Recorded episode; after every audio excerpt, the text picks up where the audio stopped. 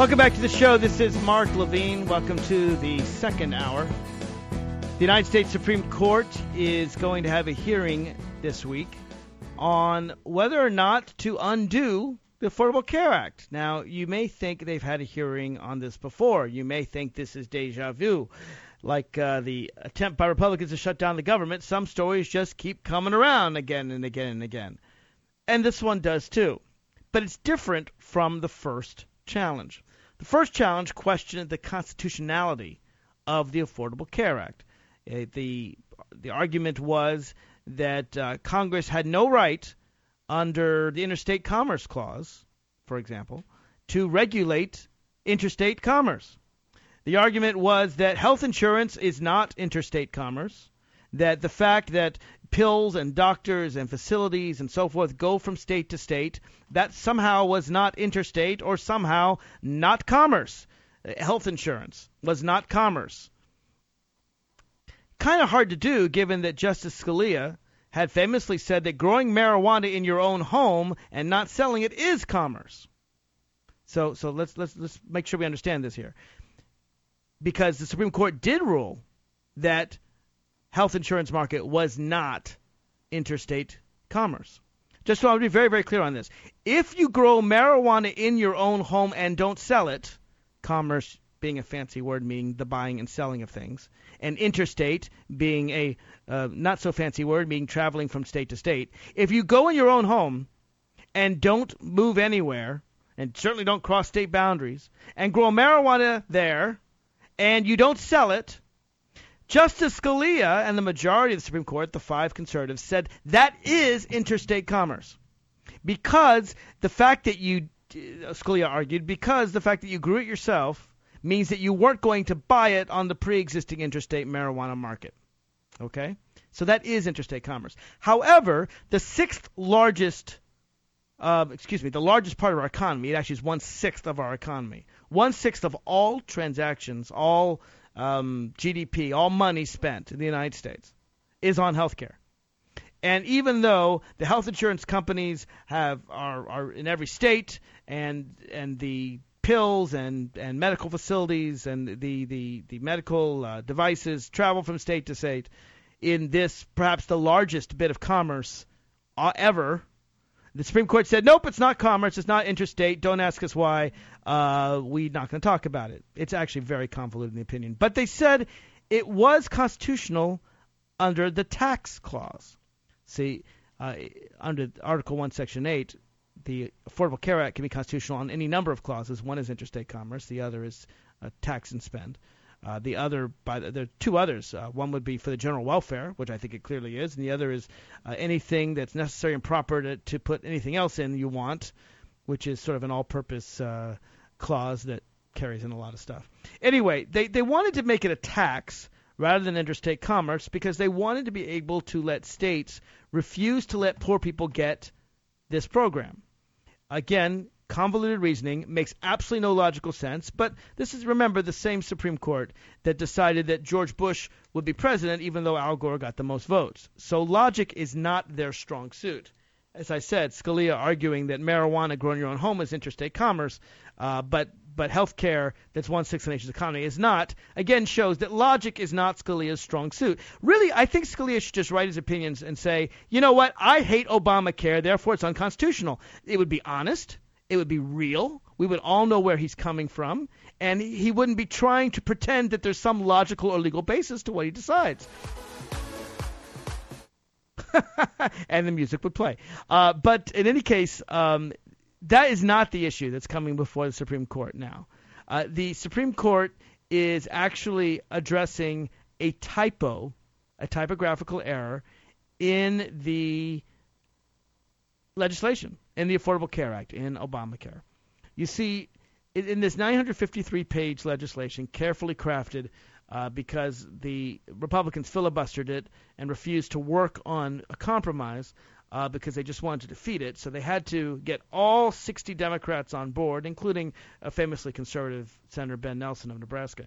Uh, they crafted this together, they threw it all together, and in virtually all provisions of, of the bill, they said that these exchanges, these affordable care exchanges, uh, could be established by the state. And if they weren't established by the state, the federal government would step in and provide various subsidies. And that's why, even if uh, Kansas or Florida or a conservative state decides not to implement this bill, uh, it still can be implemented because of federal exchanges come in. It's a, it's basically saying to the states, hey, if you don't do it, we will. We'd love for you to do it, but if you don't do it, we will. In this one section, one sentence of this 953 page bill, they didn't mention the federal exchanges. They just said exchanges established by the state. Some poor staffer working late at night at 3 a.m. forgot to include and federal in that one sentence of a 953 page bill. Now, when there's a typo in a bill, the way courts are supposed to look at it is they look at the entirety of the legislation and they realize exactly what the legislation is intended to do. And if it doesn't include something in the legislation, uh, it's usually understood to be written in. I'll give you a clear example. If you have legislation that applies to the 50 states and the District of Columbia, which of course is not a state, but is very much part of the United States. I'm sitting there now, and I'm not outside the U.S. Trust me. Uh, so Washington D.C. is not in any state, but of course it is the capital. It is very much part of the United States. And there's lots of legislation that refers to the 50 states and D.C. But let's say you've got a 900-page bill, and 800 times it says the 50 states and D.C., and one time it says the 50 states.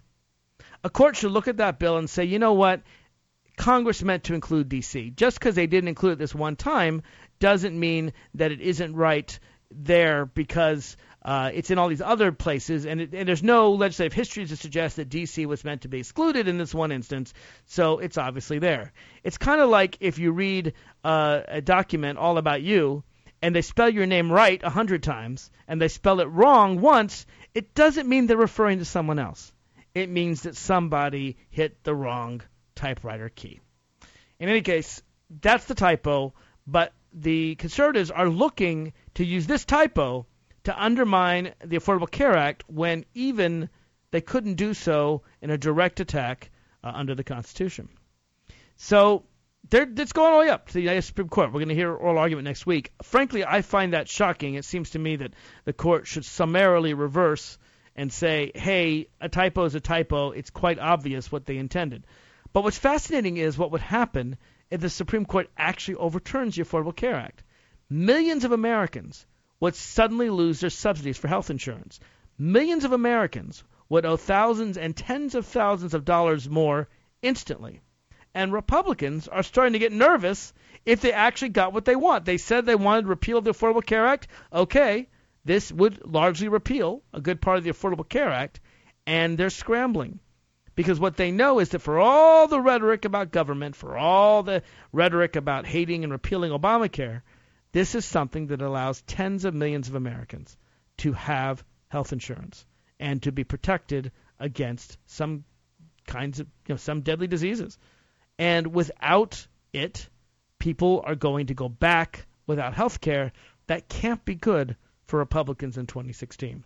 So interestingly, some Republicans are hoping the Supreme Court finds another way to avoid answering the question.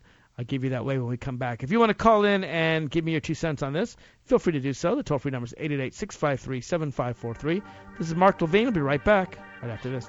Welcome back to the show. This is Mark Levine. The United States Supreme Court is going to have a second chance to overturn the Affordable Care Act. I think they'll blink. I don't think they'll do it. Now, Scalia, I'm sure will do it. Scalia has never much cared for logical consistency, as I've pointed out, uh, based on his view of the marijuana case, uh, and and frankly the fact that he and others chose Bush to be president, even though uh, Gore had the most votes, and they did so by refusing to count the votes. So, yeah, I, I don't have much respect for for Justice Scalia. I do think, though, that Chief Justice Roberts does not want the legacy of his court to be that based on a typographical error, a bill that took a couple years to get through Congress and was very hard fought and was in many ways a president's signature bill will be struck down on a typo. Now it is true that if you strike down a law based on a typographical error rather than based on constitutionality, it is quote easy unquote to fix.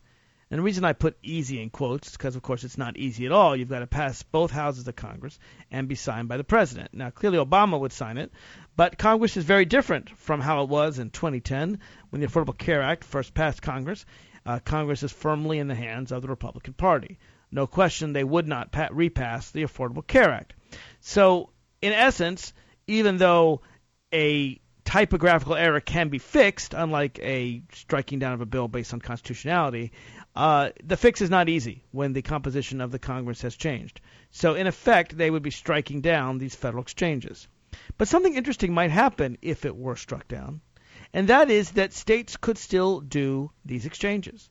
And so, in these Republican states, these red states, the same ones that have been blaming Obama all this time, you might have the case where the people in these states rise up and say, hey, we don't want to lose our health care and so, in some very conservative states, you know, whether it be Nebraska or South Carolina or Alabama, you you name it. You th- when you think of your your favorite red state, Idaho, Utah, that in these states the people might just say we don't want to lose our health care, and might rise up and challenge their Republican members in the state legislature to set up an exchange, challenge their governors to provide it, and if they don't, we might see some red states turning blue. So what's fascinating to me is that the political consequences, as devastating as it would be for millions of Americans to lose their health care based on the Supreme Court and the Republicans fighting for a typographical error, it seems to me the political consequences to the Republicans of this could be quite real.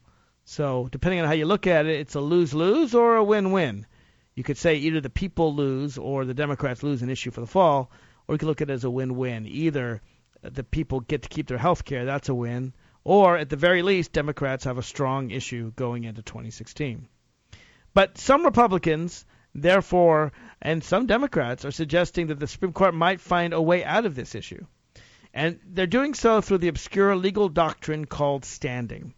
Basically, you can't sue for something unless you've been personally harmed. All right? I may not like that uh, person A hit person B, but if I wasn't person B, I can't do really anything about it other than maybe report it to the police. Uh, if I wasn't damaged, then I can't complain. And it looks like it that very few, uh, virtually no one, has been damaged by these federal exchanges. Uh, they've been set up. They've helped millions of Americans get cheaper health care, and the four people who sued really mm, they'd have a hard time complaining. They say they're complaining because they were forced to buy health insurance or buy a pe- pay a penalty. But that affects very few Americans. Two of the people who sued are Vietnam veterans. Well, they're already covered under the VA. Uh, one woman, we're not quite sure where she lives or what her economic circumstances are. And the fourth plaintiff may actually qualify for an income exemption under the health care law. So the irony is the Republicans have always been looking for someone who is actually harmed, and they've had a difficult time finding someone. Now, this is actually a minor issue. I do think that they could probably substitute a plaintiff, or uh, you know, if, if any of these plaintiffs, the people who sue, find an injury, they can do so. But what's fascinating to me is that there are many Republicans, I think, who fear actually the Supreme Court striking down the Affordable Care Act.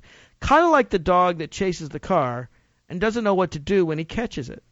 He loves to chase the car, he barks, he complains, and that car is always just out of reach. But the car stops, and the dog doesn't know what to do. Does he bite the tires? What does he do? He caught the car. Now what? If the Supreme Court rules that millions of Americans lose their health care based on a typographical error, who do you think Americans will be more mad at? I think they'll be more mad at the Republicans. And many Republicans agree.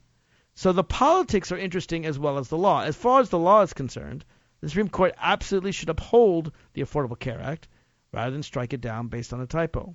But in terms of the politics, there's a strong argument for that too. I would argue it's the same problem with shutting down the Department of Homeland Security.